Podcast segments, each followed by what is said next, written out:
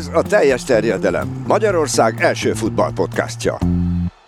Ez újra a teljes terjedelem kiszemelt című különadása, amelyben ezen a héten Vái Bencével Joshua Zirgzét fogjuk kibeszélni, ő pedig a Bolonya 22 éves csatára, majd májusban ünnepli a 23. születésnapját. Amikor bemutatkozott, akkor azt mondta, hogy Joshua Zirgzé a neve, de a beceneve az Josh, úgyhogy ebben igazodjon el az, aki meg akarja tudni azt, hogy pontosan hogy is mondja ő a keresztnevét. Hogyha valaki megnézi a nevét, és utána meghallgatja, hogy hogyan kell kimondani, akkor szerintem az önmagában is egy rendkívül fájdalmas élmény, tehát ez a holland nevek közül is az egyik legelviselhetetlenebb verzió, de szerencsére a játéka az ennél sokkal-sokkal élvezetesebb.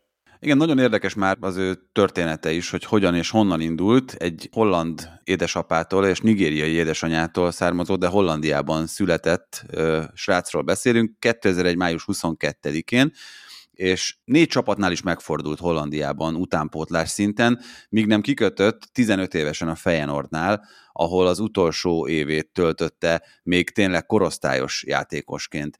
Ezután az egy év után felfigyelt rá a Bayern München, és azért ez egy elég komoly áttörést jelentett az ő pályafutásában.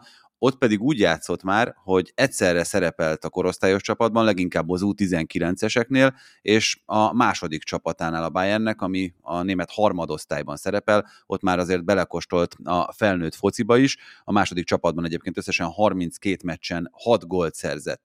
És nem is a Bayernnél töltött időszak az, ami igazán jelentős az ő pályafutásában, hanem amikor felmérték azt, hogy ő borzasztó tehetséges, de azért abban a rangsorban, ami ott előtte tornyosul, nagyon nehezen fog tudni előre lépkedni, Lewandowski-t kellett volna például megelőzni a középcsatárposzton, ami nem tűnt igazán könnyű feladatnak, akkor ő maga is úgy érezte, mint ahogy a Bayern vezetőségében is, hogy a fejlődéséhez kölcsön kell adni. Az első ebből nagyon rosszul sikerült, a szenvedő és a kiesés ellen hiába küzdő Pármánál ugyan bemutatkozott a szériában, de csak epizód szerepet kapott, fiatal játékosként. Ez azért nem olyan nagy csoda egy ilyen klubnál, a második az viszont már sokkal jobban alakult, ott az Anderlecht vette őt kölcsön, az az Anderlecht, amelynek a Manchester Cityből is ismert Vincent Company volt a vezetőedzője, és ő töretlen bizalmat szavazott Zirgzének, mint ahogy egyébként töretlen bizalmat szavaz a fiatal játékosoknak a Burnley-ben is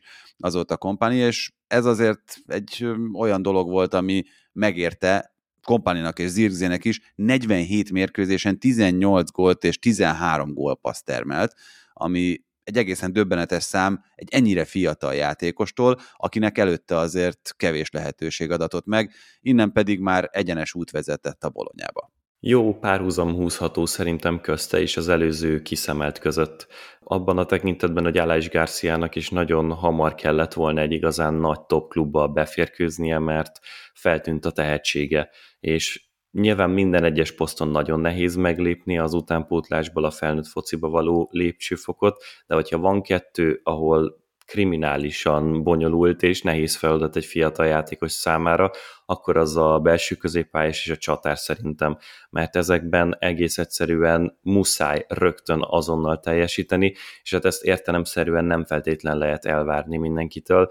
Zirgzének is idő kellett, egy picit több idő, türelem, lehetőség, és ez a Bayern Münchennél nem jött ki belőle, de remélem, hogy senki sem azt a következtetést vonta le a top futballban az ő karrierjéből, hogyha már egyszer ezt megpróbálta, és ott nem tudott megmaradni, akkor ne lehetne még egyszer egy top klubnál megjáratni, mert egyébként a játéka alapján tökéletesen alkalmas lenne erre. Fantasztikusan komplett, modern csatár, gyakorlatilag mindent, amit ma el lehet várni egy 9-estől, azt ő meg tudja csinálni, fantasztikusan köti össze a játékot, háttal a kapunak nagyon jól tudja megtartani a labdát, közben egyébként a hatalmas méretei ellenére kifejezetten mozgékony, rugalmas, még gyorsnak is mondanám adott szituációkban, el tud szakadni a védőjétől, és közben egyébként a kapu elé is meg tud érkezni, de majd erről mindjárt beszélünk, hogy picit én nekem, hogyha lehet egy ilyen nagyon furcsa összehasonlítást hozni, akkor Gabriel Jesushoz hasonlít. Ő sem feltétlen egy ilyen középcsatár, elképzelésekkel, meg tulajdonságokkal rendelkező valaki, de ott középen, a támadósor közepén nagyon komplett teljesítmény nyújt. Hú, ez egy nagyon nehéz kérdés, én is sokat gondolkoztam rajta, hogy kihez lehet hasonlítani. Gabriel Jesus egyébként nem rossz találat, de azért Zirgzének szerintem van kettő olyan erénye, amiben Gabriel Jesusnál talán egy kicsit jobb. Ez az egyik a befejezés, a másik az pedig a fejpárbajoknak a sikeres megvívása, bár ebben Gabriel Jesus sem rossz, alapvetően, de hát 193 centi zirgzé, ami már eleve egy olyan fizikai adottság, amivel egy kicsit talán ez a jellemző, ez Gabriel Jesus fölé emeli őt.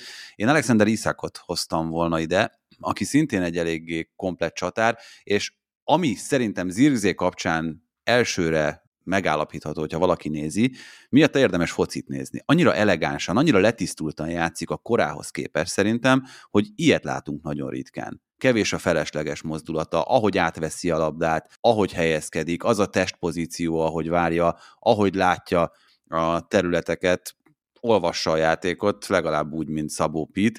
Szenzációs szerintem, és ez, amit mondtál, hogy remélhetőleg nem vette el a nagy csapatok kedvét attól, hogy őt szerződtessék, hát egyre inkább úgy tűnik, hogy nem vette el, mert hogy a Bolonyánál, amit idén csinál, Tiago Motta abszolút bizalmat szavaz neki, még a csapatkapitányi karszalagját is viselte fiatal kora ellenére a Bolonyának, és 2002 után szerintem elsősorban persze Mottának és neki köszönhetően van esélye a Bolonyának arra, hogy álmodozhasson egyáltalán a klub európai kupa szereplésről ha valaki nagyon jól szeretne szórakozni egy kis csapatnak a teljesítményével, akkor idén vagy Zsironát, vagy Bolonyát kell nézni, és mm, fantasztikus tényleg az, amit ők az idei szezonban bemutatnak.